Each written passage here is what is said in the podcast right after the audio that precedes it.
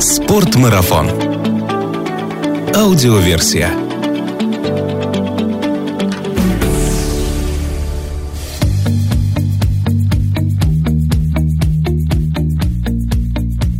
Всем привет! Это подкаст «Спортмарафон. Аудиоверсия». Подкаст, в котором мы немного говорим о спорте, но много о спортивных увлечениях, активном образе жизни, путешествиях, приключениях и снаряжении для всего этого. Меня зовут Артур Ахметов, и если вы не первый раз слушаете наш подкаст, расскажите о нем своим друзьям. Так вы поможете нам сделать аудор популярнее в нашей стране, а значит среди нас будет больше здоровых и счастливых людей. Сегодня поговорим на очень интересную тему и постараемся найти ответ на вопрос, чем бы занять свободное свободное время, если, конечно, оно есть, аутдорщику или любителю гор, или тому человеку, который любит походы. Одним из ответов будет, конечно, почитать хорошую книгу. А вот как эту хорошую книгу найти, нам сегодня расскажет Елена Дмитренко. Елена, привет. Привет. Елена журналистка, издательница электронного журнала Риск on Site, проработавшая более 20 лет на Риск.ру, альпинистка и куратор проекта библиотека Спортмарафон. Лен, ты вот принесла ко мне в студию книги, изданные в рамках проекта «Библиотека Спортмарафон». Пять красивых книг. Они пахнут еще свежей типографской краской. Но мы поговорим именно об этих пяти книгах чуть попозже, ближе к концу подкаста. А я хотел начать нашу беседу с вопроса о том, как вообще в принципе твоя жизнь связана с книгами, почему вот сейчас ты являешься куратором нашего проекта, как ты пришла к тому, что книги стали неотъемлемой частью твоей профессии. Книги — это в определенной степени моя мечта, потому что, делая путеводители, я всегда думала о том, что я хочу большего. И к 20-летию Рискру в свое время мы собрали сборник любимых авторов. И сборник получился хороший. И мне он до сих пор нравится. Я буквально недавно нашла его у себя в шкафу и с радостью перечитывала. Там, по-моему, 42 книги у тебя, да? Да, 42 книги – это обзор, который я написала в свое время. Да, я делала. Я до сих пор вижу, что он хорошо индексируется в поисковиках. Это меня очень радует. Я пыталась я его нашел, собрать... по крайней мере. я пыталась собрать продолжение, но поскольку в продолжении было больше 70 книг, я его так и не опубликовала, потому что это оказался объем информации, который... Ну, то есть, однажды я думаю, продолжу обзорное дело. Но на самом деле есть в аудитории люди, например, тот же Кирилл Белоцерковский, который каждый год делает обзоры книг, которые он прочитал за год. Но мы немножко ушли от темы. Ничего страшного. Да, давай туда вернемся. Подкасты такая вещь, тут всегда плаваешь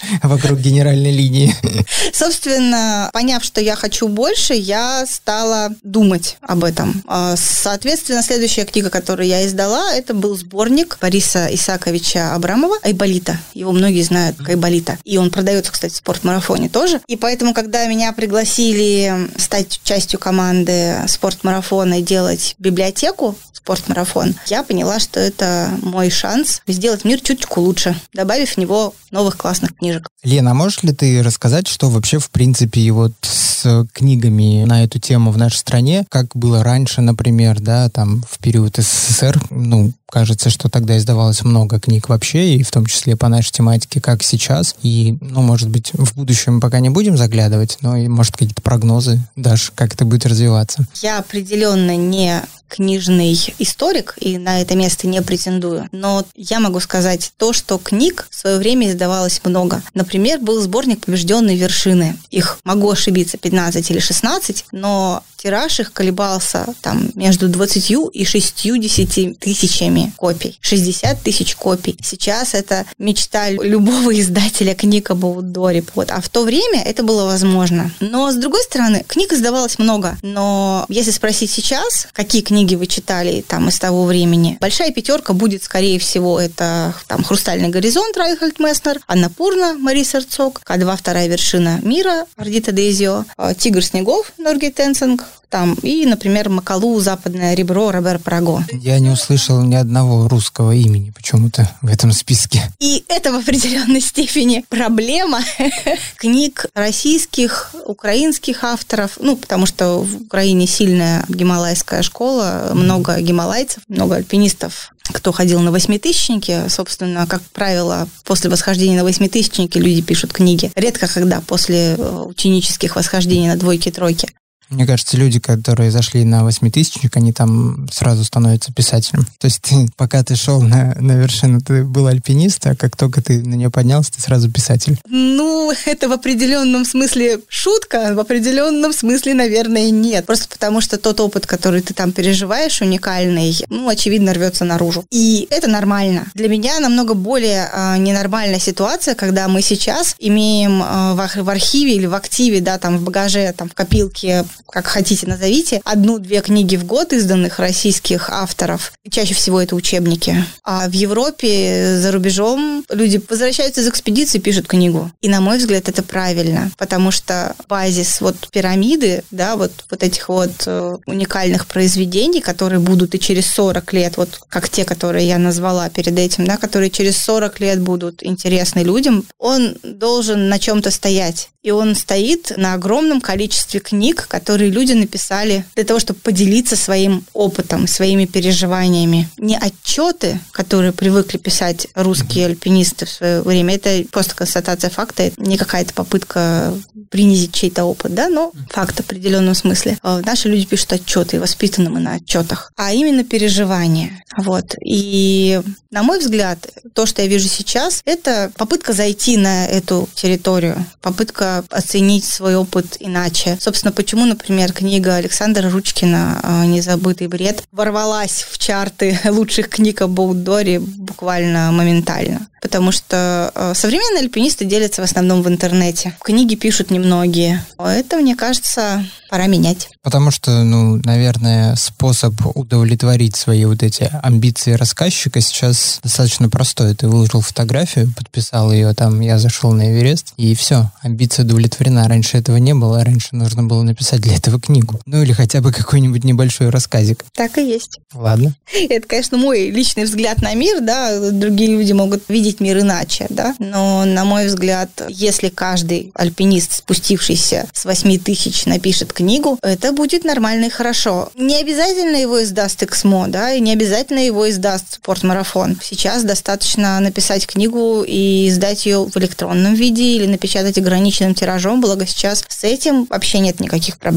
Был период, когда сам издат был определенным ругательным словом, а это у вас сам издат. А я считаю, что сам издат это гениальная находка современности, когда тебе не надо а, на кого-то ориентироваться и бегать за издателем условным, да. Мы находимся в уникальных условиях, когда человек может сам издать свою книгу. Оценят ее люди или нет, это другой вопрос. Но если люди не будут писать и издавать книги, оценивать будет нечего. Логично. Скажи, а те книги, о которых ты сказала, ну, не вот та топ-пятерка, да, а все эти книги, которые издавались раньше в нашей стране, можно ли их сейчас где-то найти? Может, они есть в библиотеках или где-то на вторичных рынках, или вот все эти тиражи изданные, они где-то потеряны? В библиотеках, э, на барахолках, в частных коллекциях, э, например, на разных там тот же Сергей Менделевич, издатель газеты «Вольный ветер», каждый год на там, на каких-нибудь официальных э, альпинистских вечерах, да, и событиях, связанных с альпинизмом, привозит огромное количество книг, ну, в зависимости от ситуации, да, которые он продает, и у него можно найти прям очень интересные экземпляры. Я прихожу иногда просто раз порассматривать, потому что если я буду покупать каждую книгу, которую мне хочется, я просто перестану влезать в квартиру. Ну, ты сейчас уже, по-моему, на какой-то грани находишься. Я просто видел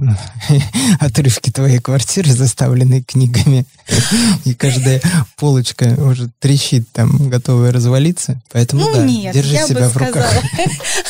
Ну, при прошлом переезде это было 40 коробок, но на самом деле я все равно люблю бумажные книги. Для меня это важно. Я, ну, я начинаю утро, не знаю, с соцсетей, с Фейсбука. У меня телефон практически приклеен к руке. Именно поэтому время, проведенное с книгой, для меня так важно, с бумажной книгой. Потому что это другое отличное время, и это время отдыха. А в Фейсбуке я не отдыхаю. Ну, как в гаджетах я не отдыхаю, да, у меня глаза устают, там, не знаю. А вот с книгой это настрой, возможность выпить, не знаю, чашку чая, полежать в гамаке с книжкой, да, то есть, ну, мне нравится. То есть, если, если сказать, жалуюсь ли я или хвастаюсь, что бумажные книги мешают мне жить, нет, я хвастаюсь, я не жалуюсь.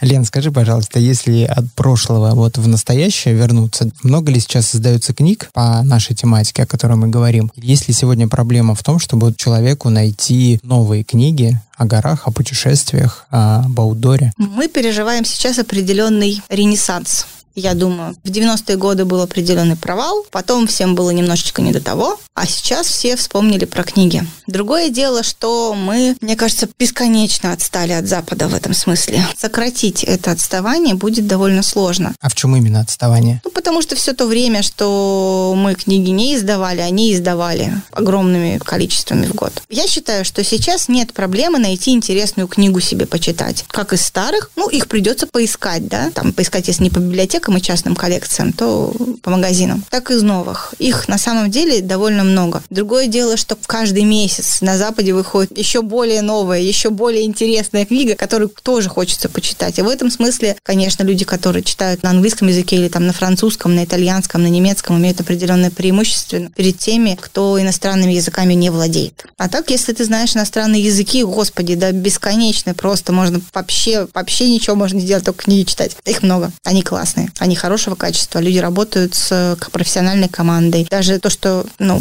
Amazon, например, дает возможность людям издать у себя книгу самостоятельно. То есть любой альпинист в теории, да, написавший книгу, может издать ее с помощью Амазона и продавать ее на Амазоне. Современный мир дает колоссальную возможность для того, чтобы себя презентовать как автора. И люди этими возможностями пользуются, слава богу, поэтому у читателей есть потрясающий выбор. Мы хотим, чтобы у русских читателей был больше выбор книг на русском языке.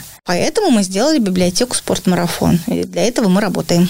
Но если мы так логично подошли к этому выводу, расскажи, пожалуйста, в целом, что за проект «Библиотека спортмарафона», для чего создан, какие цели, какие задачи? Мы хотим издавать хорошие книги, которые, может быть, никто кроме нас не издаст. Мы хотим, чтобы книг о горах и путешествиях стало больше. Мы хотим, чтобы у нас появилось больше людей, которым интересно об этом читать. Потому что рассказывать о путешествиях, горах, о приключениях, это здорово, нам это очень нравится. И людям, которые написали книги, которые мы перевели и издали, и не только перевели, потому что у нас есть не только переводные книги, но и книги, написанные на русском изначально. Это счастье. И мы хотим множить счастье. Это, мне кажется, самая главная наша цель. Цель амбициозная, но в то же время очень благородная. Скажи, а что это за книги вообще будут? Старые какие-то книги или новые, которые издаются? Насколько много здесь будет иностранной литературы? Будет ли место русским авторам? Книги самые разные. Мы, собственно, начали с книги русских авторов, не только русских, потому что это соавторство. А книга называется «Популярно техники передвижения на искусственных точках опоры». Вот ее я вижу. То, да, ее авторы а, Анна Александронец, Ратмир Мухамедзянов и Евгений Дмитриенко. Нет, он мне не родственник, даже не однофамилец. Просто Аня, она из Беларуси, поэтому я всегда спотыкаюсь, э, что это русская книга, она не совсем русская, она международная. Вот написана на русском языке. Когда мы решили, что мы издадим эту книгу первой, мы подумали, что для российских авторов это будет сигнал о том, что мы работаем не только с переводной литературой. И однажды русскоязычных книг, изначально написанных на русском, у нас будет больше. А переводные книги, которые мы выбираем, у нас огромный список на самом деле. То, что называется wish-list, да, то, что мы хотим. Понятно, что желания не всегда совпадают с возможностями, как минимум, потому что у нас не очень большая команда, и нам нужно время на то, чтобы проработать каждую книгу, перевести, издать, найти правообладателя для начала иногда. Это тоже такой квест, сложно бывает. Я, кстати, хотела тебе задать вопрос, насколько вообще сложно выпустить книгу в России. Сам процесс от момента, когда вы в команде поняли, что вы хотите издать эту книгу, до того момента, когда ты держишь вот эту изданную книгу в руках. Но кратко, у нас не бесконечный подкаст, потому что я понимаю, что процесс-то сложный. Того момента, как мы решили, что мы хотим книгу издать, до момента, как мы ее получили из типографии, может пройти год, а иногда больше. И значительную часть этого времени, возможно, будут занимать переговоры с правообладателями потому что языковой барьер, несмотря на то, что мы знаем английский, да, а иногда не только английский. Плюс просто в принципе издательское дело, оно не терпит определенной спешки, поэтому здесь все очень размеренно. Ты можешь отправить письмо потенциально, ну, даже не правообладателю, а человеку, который, например, сдал ту книгу, которую ты хочешь перевести, а ты ищешь правообладателя, потому что не всегда эта информация открыта, или у тебя нет книжки, самой книги, чтобы посмотреть на корешке, да, то ты пытаешься выйти через издателя издательства, тебе может прийти от луп, что здорово, мы получили ваше письмо, мы вам ответим в течение полутора месяцев. И ты как зайка сидишь, ждешь. И И это нормально. Это считается нормальным. В России мы работаем, вообще в российском бизнесе принято работать быстрее. В большинстве отраслей, по крайней мере. То есть то, что ты будешь полтора месяца просто ждать ответа на письмо, ну, у нас все уже... За эти полтора месяца можно еще 45 писем написать, в принципе, по другим книжкам. Намного больше, на самом деле. Да, вот, поэтому это такой квест, это на самом деле интересно. Ну вот сейчас издано 5 книг. Сколько ты ждала ответ самый длинный? По этим книгам, на самом деле, мы их, наверное, первыми и издали, потому что это были книги, по которым мы э, первыми получили ответ. Это никак их не характеризует, это характеризует только ту сторону, что они быстрее отвечают. Мы в равной степени хотели издать их и другие книги, по которым мы до сих пор по некоторым вообще не получили ответа. Ну, некоторые, по некоторым книгам это прям долгие месяцы ожидания. Так, ну вы получили первый ответ, что дальше? Начинаем работать над переводом. То есть это как бы технические вопросы, да, но в процессе издания книги задействованы переводчики, редакторы, корректоры. Иногда нужно списываться с автором, чтобы уточнить у него какие-то вопросы, что же он все-таки хотел сказать тем, что он сказал. Например, в книге Энди Киркпатрика Энди британец, и он любит остро пошутить. большинство его шуток, они, если не про секс, то около. И вот у нас был момент какой-то, когда я увидела в переводе, как редактор, да, я увидела там такой странную фразу. И я такая, какие качели? Что за качели? Такая, смотрю, лезу в оригинал, смотрю фразу и начинаю смеяться. Я написала письмо издателю, чтобы он помог мне прояснить, потому что автор в этот момент был в отъезде. Энди был в отъезде, я написала его издателю вопрос. Джон, скажи, пожалуйста, как ты думаешь, что Энди имел здесь в виду? О чем там идет речь? Джон такой, ну, знаешь, я не пробовал. Ну вот, например, мы с женой идем на вечеринку. Боже, как я смеялась. В общем, понятно, что там имелся в виду свинка, не качели. Но то есть э, ты в определенной степени разгадываешь книгу. Иногда это получается лучше, иногда чуть хуже, просто потому что это творческий процесс, бесконечно творческий. Наверное, я не знаю, если мне начнут окончательно и полностью нравиться книги, с которыми я работаю, то есть у меня всегда есть... Я всегда знаю, как можно было сделать еще лучше. Мне кажется, что если я почувствую, что я не знаю, как сделать лучше, то, наверное, я пойму, что я выдохлась. Потому что это, ну, невозможно. Я видела на форуме переводчиков, разработчиков. Я видела обсуждение книги, на которой люди работали три года. Они там перебрали миллион вариантов названия, и вот они выпустили под таким, и первый же комментарий, ну, ребят, ну нельзя было под таким названием книгу, так нельзя было название переводить. И в этот момент я в определенной степени поняла, что что бы мы ни делали, всегда будут люди, которым, э, которые будут думать, что нужно было сделать иначе. Вот. И на самом деле это немного помогает мне работать, потому что иначе чувство перфекционизма не давало бы мне спокойно спать вообще ночами. А с другой стороны, каждая книга – это новый урок. У нас сейчас в работе шесть книг. Я не могу говорить пока, какие это именно книги, да, но это каждый раз будет сюрприз, и я надеюсь, приятный. Вот у нас в работе шесть книг, и я уверена, что каждая принесет какой-то новый опыт. И сотрудничество с автором, и э, работа с текстом, и даже взаимодействие с типографией. Потому что каждый раз это... Там... Мне очень понравилось, как ты сказала, разгадать книгу. Это такая интересная формулировка, которая, наверное, у тебя родилась в этом процессе как раз, да? Ну, потому что я люблю свою работу. Я приду сюда в субботу и далее по тексту известного стихотворения. Скажи, а дизайн вот книг, я просто листаю наши книги, они реально очень в крутом дизайне сделаны. Ее просто, ну, приятно просто листать и смотреть картинки. Это в большинстве случаев сохраняется дизайн оригиналов, которые мы переводим, или для российского нашего издания дизайнер как-то работает отдельно. Для нас важно сохранить дух книги книги. То есть если автор в сотрудничестве с дизайнером, с оригинальным, да, работал, пыхтел, придумывал этот дизайн, да, ну, кто мы такие, чтобы говорить, нет, чувак, мы давай мы сделаем все по-другому. С другой стороны, некоторые книги, например, на Западе распространен формат другой книг. У них, в принципе, там билетристика обычно выходит чуть меньше, а учебники чуть более крупном формате. Но мы берем стандартные форматы. Для нам это позволяет не перекладывать на потребителя свои хотелки по дизайну, скажем так, потому что любые нестандартные форматы – это перерасход бумаги. Ну, с точки зрения экологии, если мы заботимся о природе, тоже довольно важно. Ну, с точки зрения конечной стоимости для потребителя, мы ну, обязаны об этом думать, мы живем в такое время. Поэтому мы не можем взять оригинальный дизайн и полностью в него уложить то, что мы хотим сказать, учитывая, что кириллический текст занимает больше места, чем э, латиница. Поэтому нам приходится иногда выкручиваться. Но максимально мы стараемся сохранить стиль автора, при этом дав людям понять, что все книжки, которые они держат, изданы именно библиотекой спорт-марафон. Это единая серия, поэтому у нас есть определенные общие элементы дизайна. Но в целом наша главная задача передать то, что хотел сказать автор, с помощью дизайна в том числе. Ну, давай поговорим более подробно о тех книгах, которые библиотека спорт-марафона уже выпустила, поскольку мы не можем говорить о тех книгах, которые мы еще хотим выпустить. Это секрет. Вот на столе ты принесла с собой пять замечательных книг. Они действительно сделаны в едином дизайне. Я думаю, те люди, которые любят коллекционировать книги, для них будет определенным удовольствием иметь все книги нашей библиотеки на полке, потому что смотрятся они очень стильно и красиво. Начнем, наверное, по порядку выпуска или как тебе удобнее? Или самой яркой? Желтенькая, кстати, самая свежая на данный момент. Можем давай пойти в обратном порядке. Свежий, давай. давай. Энди Киркпатрик, 101 совет альпинисту. Ну, наверное, вот с этим названием не было проблем перевести.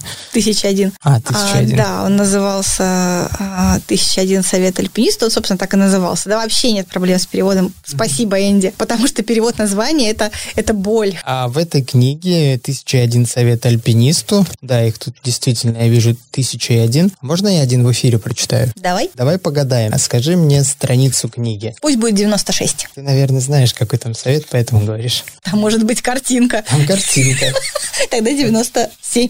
Я могу дальше листать. Давай дальше. Тут тоже картинка. Картинок много. 101. У нас страница 101. Это раздел книги 4. Он называется «Лед». Здесь советы с 435 по 481. И на странице 101, скажи, какой по счету мне совет прочитать? Ткни в центр страницы.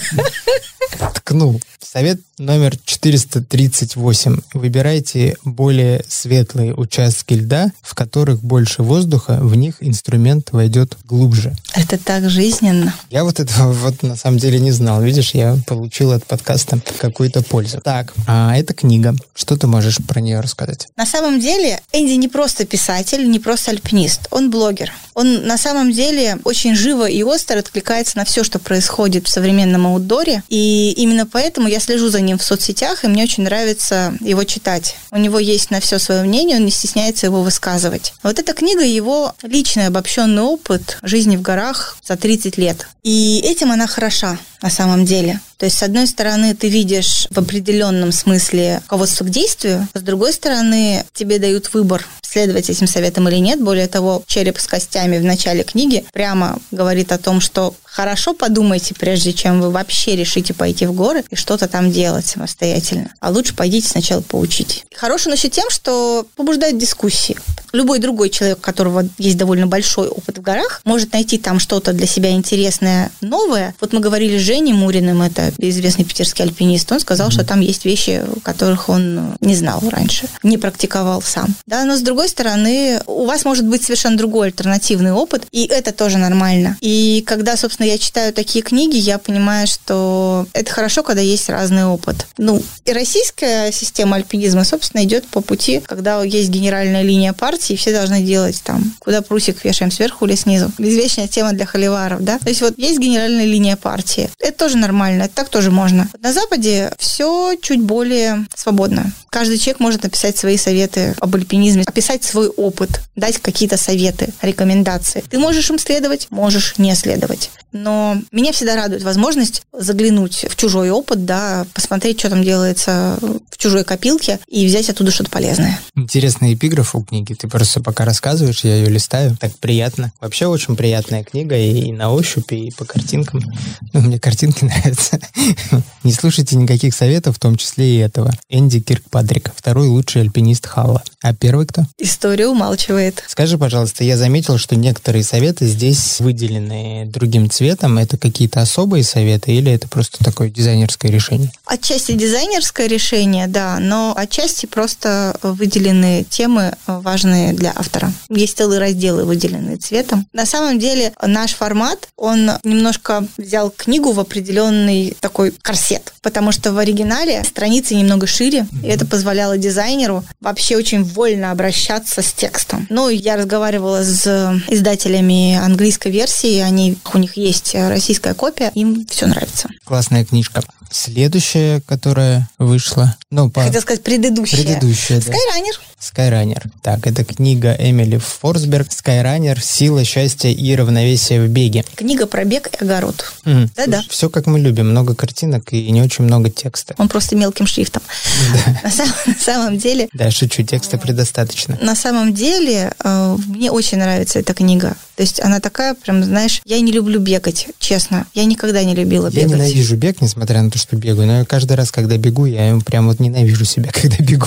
Вот, поработав над этой книгой, я подумала, что это как-то давненько я не доставала беговые кроссовки. Чего я давно не бегала-то? Надо пойти побегать. А еще, а еще базилик хорошо бы, горшки с базиликом хорошо бы на окно поставить в кухне. А то что я вообще без базилика? Вот. Потому что простым, дружелюбным языком Эмили рассказывает о том, как она построила свою жизнь, как она строила свою карьеру, как она восстанавливалась после травм, какие упражнения она любит, что она любит печь, как она любит землю, на которой она выросла, и что для нее вообще важно быть близко к земле. Ну, такая, я не, не могу сказать книга деревенской девочки, ни в коем случае. Если бы только это сказала, то только с искренним восхищением, потому что российский человек, не российский человек, городской человек оторван от земли чаще всего. Дачи есть не у всех, да, и возможность копаться в земле и думать о вечном а, Но тоже это есть. будет странно, если кто-то пойдет в парк Горького и будет копаться там в земле. На дачу, надо на дачу, но дача есть не у всех. А Эмили прям такой ну, мне кажется, что прочитав эту книгу, человек сможет составить о ней довольно цельный портрет. Не только как приложение к Килиану Жорнету, да, а она его жена, у них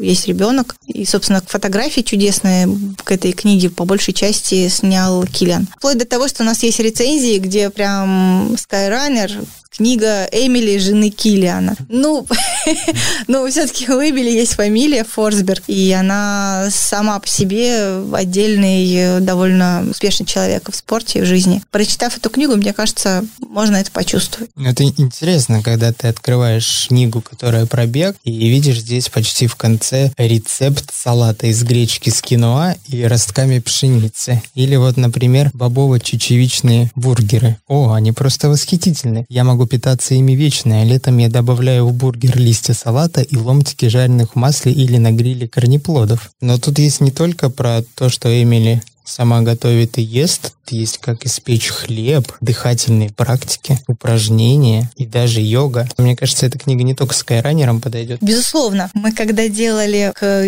Дню книги, делали игру, я немножко переборщила с вопросами и сделала, и сделала ее довольно сложной, потому что если человек, ну, как бы пройдя тест, э, пройдя этот тест, ответив на вопросы, не знаю, правильно, неправильно, человек, главное, что человек должен был понять, это то, что все книги о горах, они о горах. То есть если ты, не знаю, если ты альпинист, то одну из важных частей твоей жизни будет занимать бег независимо, любишь ты его или нет независимо от этого. Если ты бегун, то тебе в любом случае придется в какой-то момент надеть на кроссовки кошки и взять в руки ледоруб, потому что, ну, логичное развитие для современного бегуна – это участие в скайранинге, да? то есть участие в гонках, там, на какой-нибудь Борус, например, или на Эльбрус в забеге, или на пик Ленина, например, для особо смелых. И все книги, которые мы издавали, это определенный сплав дисциплин, потому что опыт – это не всегда только то, что связано с конкретно твоим видом спорта. Это всегда то, что в целом связано с местом, куда ты едешь, с тем стилем путешествия, который ты выбрал. Вот ты как раз держишь в руках книгу «Зимние путешествия» в стиле ультралайт. Я вот прям очень очень тяжело было перевести название на русский язык. Это прям была проблема. Чтобы избежать как раз, да, слова ультралайт. Вот. Ну, в общем, любое дело в горах или в любое дело в каком-то отдаленном регионе, где нет людей, да, оно заставляет тебя черпать информацию из самых разных сфер. Это третья книга наша, которую ты упомянула? Она, кстати, третья. Она с любой стороны третья, потому что она была третья по порядку издания, да, у нас их всего пять. Их всего пять пока, да. Да. Как мы логично подошли подошли к этой книге.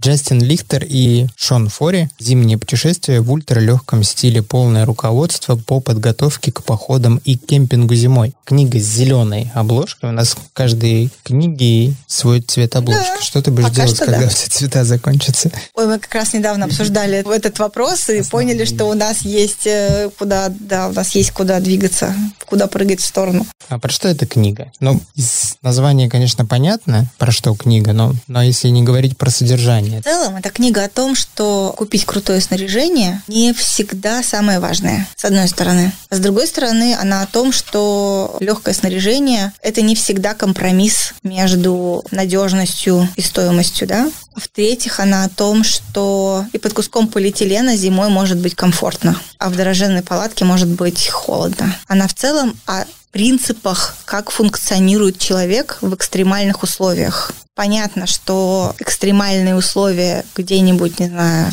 в Хаттанге будут отличаться от экстремальных условий в Калифорнии. Но если почитать хронику происшествий в том числе российскую, и где-нибудь города Сочи, а мы узнаем о том, что замерзнуть можно буквально на ровном месте. Поэтому мы, как-то издавая эту книгу, призываем сделать определенную скидку на то, что авторы выросли не в российской Сибири, да, и не на российском крайнем севере. Но на российском крайнем севере вообще не так много путешественников бывает. Я одного знаю. Ну, да, мы как бы все знаем одного, двух, трех, не знаю, пять, но при этом надо понимать, что эта книга может быть полезна практически любому человеку, который путешествует зимой. Вот ты решил приехать в Крым зимой и пойти куда-то погулять. Тебе все равно надо знать, как не замерзнуть, да? Не знаю, ты пошел на беговых лыжах в какой коротенький поход куда-нибудь зимой. Нужно знать, если вдруг тебе нужно набрать воды, нужно перейти реку, нужно разжечь костер. Как это делать? Нужно встать на ночлег, например, приготовить ночлег.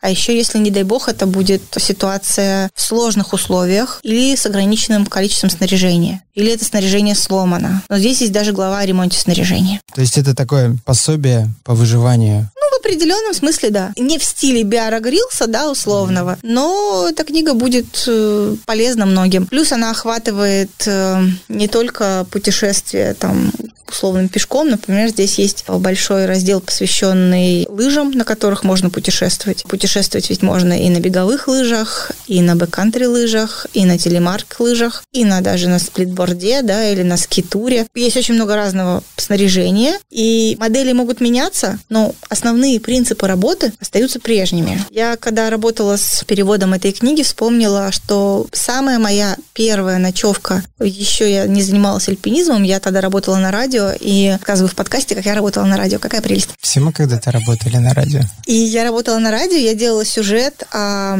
соревнованиях по поисково-спасательным работам, и я с таким тяжеленным пятикилограммовым диктофоном пошла с ребятами, с судьями на дистанцию. Там мы шли, сначала устанавливали эту дистанцию, потом мы ждали участников, а ночевали мы реально под куском полиэтилена. И это была одна из самых теплых ночей в жизни, проведенная моя вот вообще на природе. А на следующую ночь у нас там случилось ЧП, там мы бежали, догоняли участников, вернее, мы, как выяснилось, бежали в разные направления, но не суть. Получилось так, что нам пришлось ночевать второй раз, но эта ночевка уже была в каком-то сарае, уже без спасительного полиэтилена и теплого леса, да. Мы ночевали в сарае с дыркой в потолке, и, господи, это была самая холодная ночь в моей жизни. Я до сих пор ее помню. 20 лет прошло, больше даже, 22. Я до сих пор ее помню, потому что это, это был какой-то ужас и трэш. Я тогда, ну, я журналист журналист на радио была. Я, думаете, тогда совершенно не, не задавалась о том, почему это происходит именно так. И почитая эту книгу, да, я поняла, что я даже не переосмысливала вообще все это за 20 лет. И оно вдруг у меня так стройно выстроилось в голове, все такая, вот оно в чем было дело.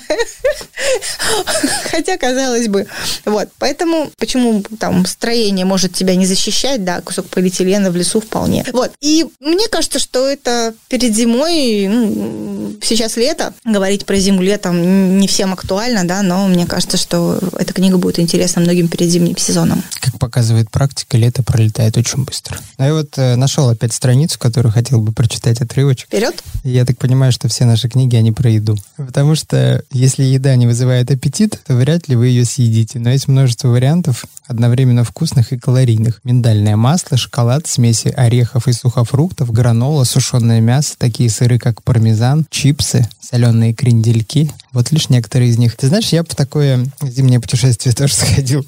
У нас, кстати, есть на канале подкаст с э, Сергеем Савельевым «Как не замерзнуть в зимнем походе». Если любите слушать, а не читать, то можете послушать его. А при слове крендельки у меня началось обильное слюноотделение. Крендельки. Крендельки. Красненькая книга нашей серии Бернадет Макдональд «Альпинист свободы». Что за книга? Для меня это немного личная книга. Это книга... На самом деле, это одна из первых книг, которую я в свое время прочитала на английском, а, связанных с тематикой горной. И она произвела на меня неизгладимое впечатление своими теми эмоциями, о которых там рассказано, теми событиями, которые там описаны. Собственно, я с тех пор меня стала интересовать история К2, черного лета на К2, это 1986 год. Мне всегда было интересно, почему одна история становится условно кассовой, да, ну, со знаком минус в данном случае, да, если мы говорим об Эвересте 96 года, о которой снято несколько фильмов, написано много книг, и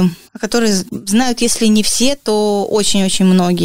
И почему, например, не нашла такого отражения в кинематографе история «Черного лета» на К2, хотя это не менее трагическая история из жизни высоких гор, и события того лета поменяли жизни огромного количества человек. Вот. И я, на самом деле, я когда начинаю читать какие-либо книги, связанные с э, событиями того лета, я просто начинаю плакать. Вот, поэтому для меня это немного трудно и говорить трудно об этом, да, но я считаю, что это наша история, это честный и искренний взгляд на альпинизм, высотный альпинизм, поэтому Такие истории нам тоже нужны. Насколько я понимаю, эта книга больше художественная, вот в отличие от тех предыдущих книг, которые мы смотрели. Вообще у нас э, на данный момент вышло четыре учебника. Хорошо, Эмили Форсберг, книга Эмили стоит на грани между учебником и билетристикой. Это такая книга о личном опыте тоже. Вот. А Бернадет Макдональд это билетристика, да, это в определенном смысле, это биографическая книга, книга о польских альпинистах. Вот там есть центральные герои, чьи истории э, рассказаны довольно подробно. Это книги другого формата, они более карманные. Ты можешь взять спокойно в сумку, там, в городской рюкзак, понести ее с собой, взять ее с собой в транспорт, э, в дороге читать ее. Ну, давай опять погадаем давай. на книгу.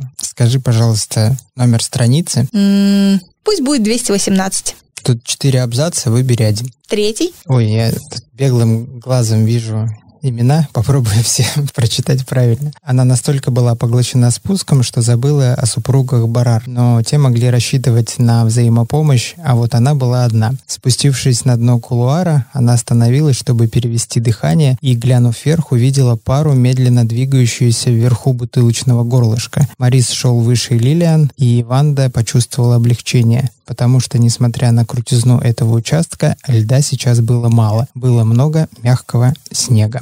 Речь идет о восхождении первой женщины на К2. На самом деле, это была женщина колоссальной воли, колоссальной вот любви к горам, может быть, даже прожигающей разрушительной страсти в определенном смысле, потому что ей это не принесло большого счастья. Вот, но если бы таких уникальных персонажей, таких уникальных людей э, не было бы, альпинизм был бы, возможно, чуть менее привлекательным. В общем, если вы хотите погрустить, читая книгу про горы, это книга для вас, да? На самом деле там есть веселые страницы и шутки есть. На самом деле там прям есть смешные эпизоды, которые заставляют на самом деле смеяться. Мы их оставим тоже для тех, кто решит почитать книгу, пусть для них это будет приятным сюрпризом. Но горы это не только веселье. Это книга, показывающая альпинизм без особых прикрас. И мне нравится такая позиция. Так, ну и вот мы подобрались в нашем обратном отчете к нашей... К началу. Да, к началу. Вернемся к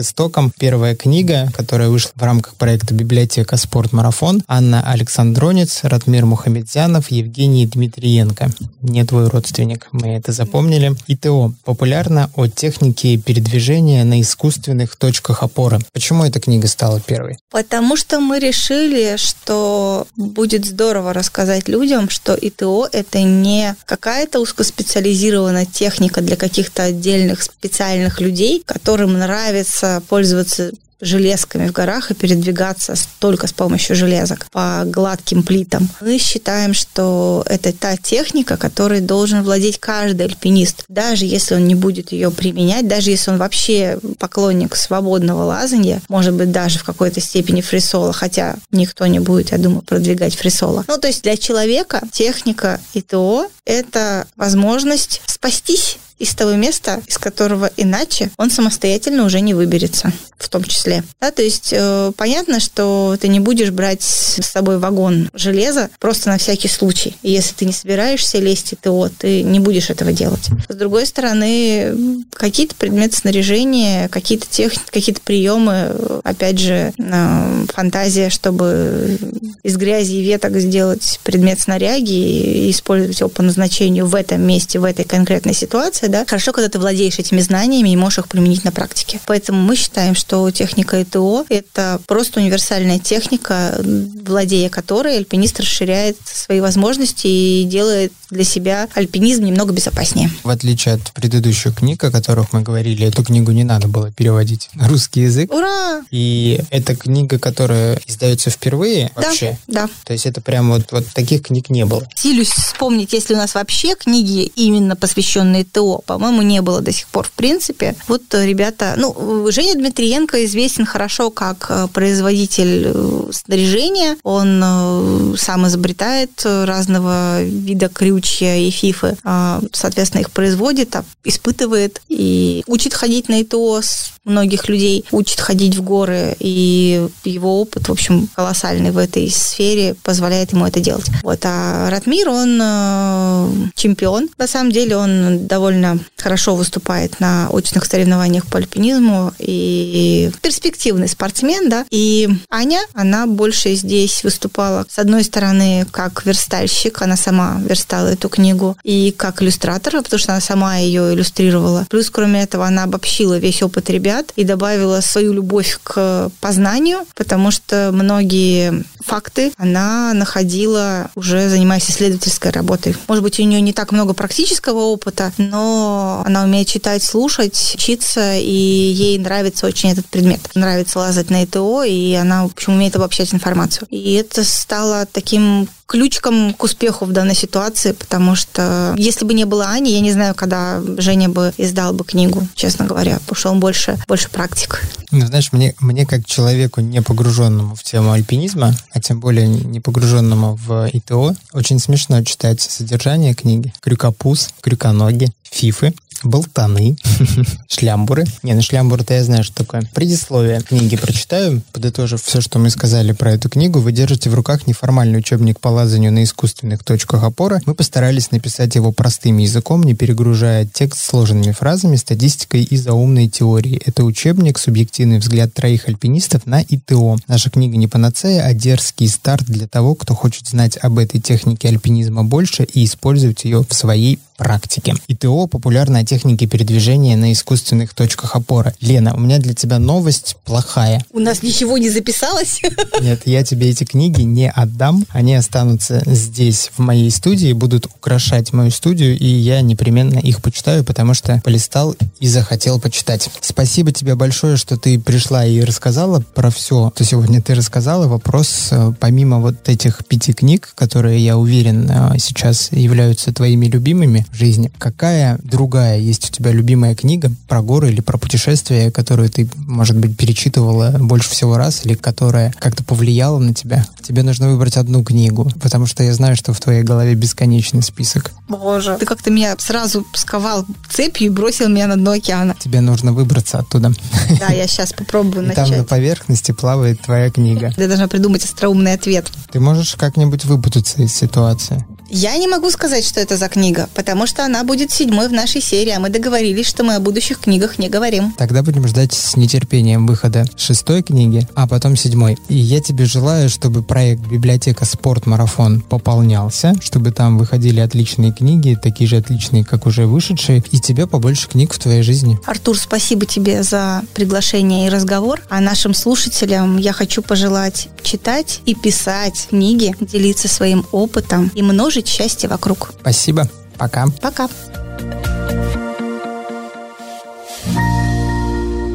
Спортмарафон. Аудиоверсия.